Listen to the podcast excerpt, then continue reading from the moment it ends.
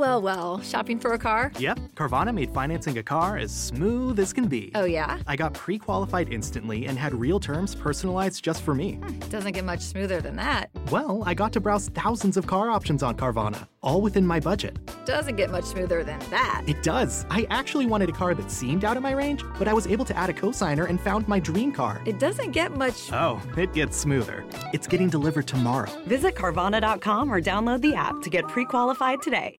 Ben ritrovati qui da me su questi miei canali digitali dove si parla di psichiatria, di salute mentale, di neuroscienze e se vi interessano questi argomenti iscrivetevi subito, ok? Bene, mania ed euforia che in realtà in psichiatria sono praticamente sinonimi, ma poi abbiamo anche il concetto più sottile di sub-euforia. In vero sono tutte parole che le persone conoscono e che usano quotidianamente, ma spesso senza aver compreso bene di che cosa si tratti. Non parlo solo della popolazione generale, eh, ma spesso anche molti operatori sanitari non ne conoscono il reale significato, il senso preciso. E quindi siamo di nuovo qui ad affrontare alcuni dei temi di base della psichiatria, o meglio, meglio della psicopatologia, cioè della scienza che studia le alterazioni delle funzioni psichiche indipendentemente dalla patologia in cui poi si possono manifestare. E quindi arriviamo subito al quesito di oggi, che cos'è la mania?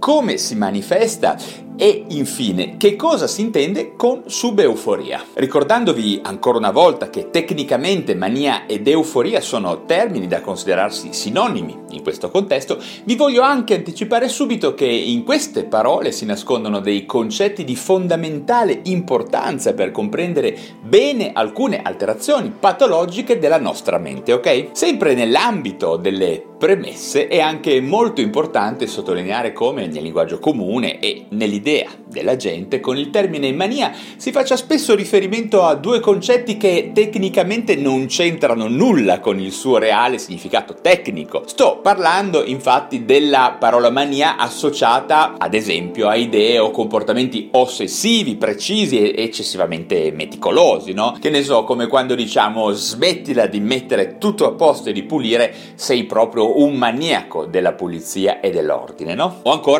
dobbiamo porre attenzione al termine maniaco inteso come persona che è portata ad abusare sessualmente o ad avere un'attenzione patologica al sesso, ok? Bene, questi termini e questi significati comuni in realtà non hanno nulla a che vedere con la parola mania inserita in un contesto psichiatrico stretto. Bene, dopo questa eh, precisazione d'obbligo direi iniziamo subito con una definizione. Allora, in psichiatria con il termine mania o euforia si intende un'alterazione dei processi mentali e di conseguenza del comportamento che si caratterizza per uno stato diffuso di attivazione e di eccitamento che coinvolge molti aspetti della personalità di un individuo. La mania non è solo un'alterazione del pensiero, quindi, ma rappresenta anche un ehm, cambiamento, un cambiamento profondo delle caratteristiche di personalità e della motricità di una persona, del suo livello di impulsività, del suo linguaggio, delle modalità espressive, delle funzioni sessuali e anche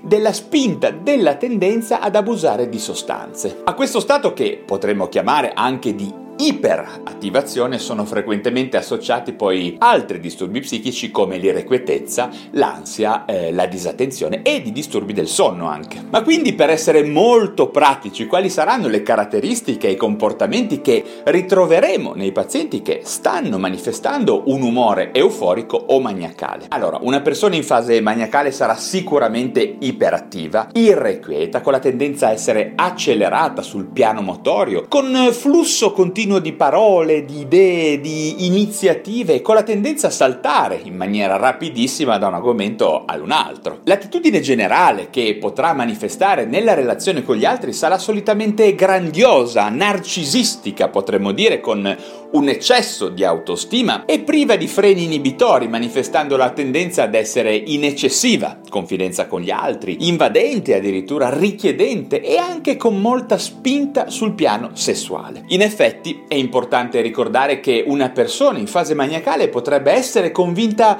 con molta facilità a fare sesso da altre persone spregiudicate ed irresponsabili che potrebbero leggere questa disponibilità come una sorta di ninfomania o di satiriasi, no? secondo il senso comune. Ma ricordate anche che da qualche tempo, fortunatamente, stanno crescendo i casi di persone che dopo essere state spinte a fare sesso in fase maniacale hanno poi attuato, anche molti anni dopo, una denuncia ai danni dei loro abusatori, spesso accompagnate in questo processo, in questo percorso di rivalsa, dagli stessi psichiatri che le hanno in cura o da altri servizi. Ok, ma per andare avanti sulle caratteristiche che si presentano nei soggetti maniacali, vediamo anche che le persone in stato euforico sono molto, molto propense anche a fare acquisti esorbitanti oppure investimenti con la stessa impulsività con cui possono dedicarsi ad esempio all'attività sessuale. Anche in questo caso si possono ritrovare soggetti disonesti, criminali addirittura, che si approfittano di questo stato di prodigalità per vendere loro qualche cosa, per richiedere denaro o per convincerli ad esempio a fare donazioni. Anche in questo caso si entra nuovamente e direttamente nel campo della criminalità o della cosiddetta circonvenzione di incapace, d'accordo? Bene, ma a questo punto è anche importante sottolineare che oltre a questo stato di mania molto grave, molto evidente, in cui una persona, eh, per così dire, cambia nettamente personalità,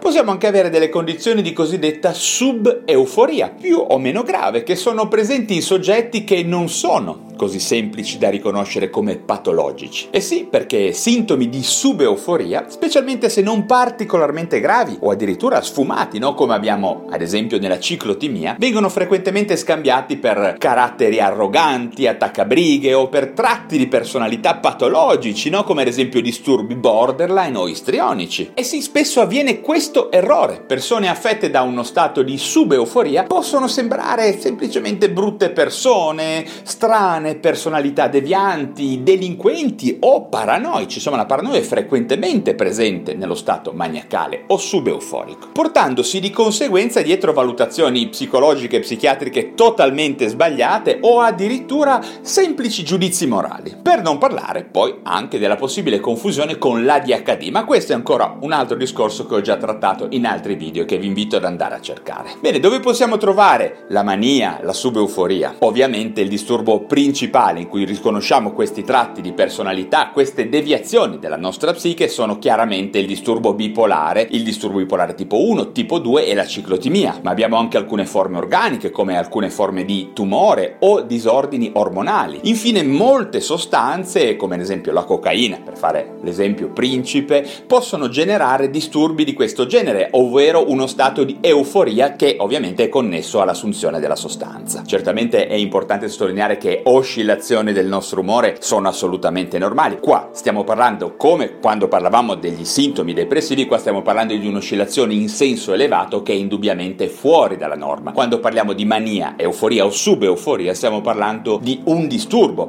di un'alterazione affettiva nettamente patologica. Bene, e anche per oggi ho finito e vi chiedo come sempre che cosa ne pensate, avete considerazioni, domande o precisazioni? Nel caso vi prego di scrivere tutto giù in descrizione in modo tale da iniziare a parlarne insieme, dato che questo è un tema importante e complesso. Ma adesso vi saluto, se vi sono stato utile datemi un like, se vi interessano la psichiatria, la salute mentale e le neuroscienze iscrivetevi subito a questo mio canale digitale per restare sempre in contatto con me e come sempre ci rivediamo presto ad un nuovo video.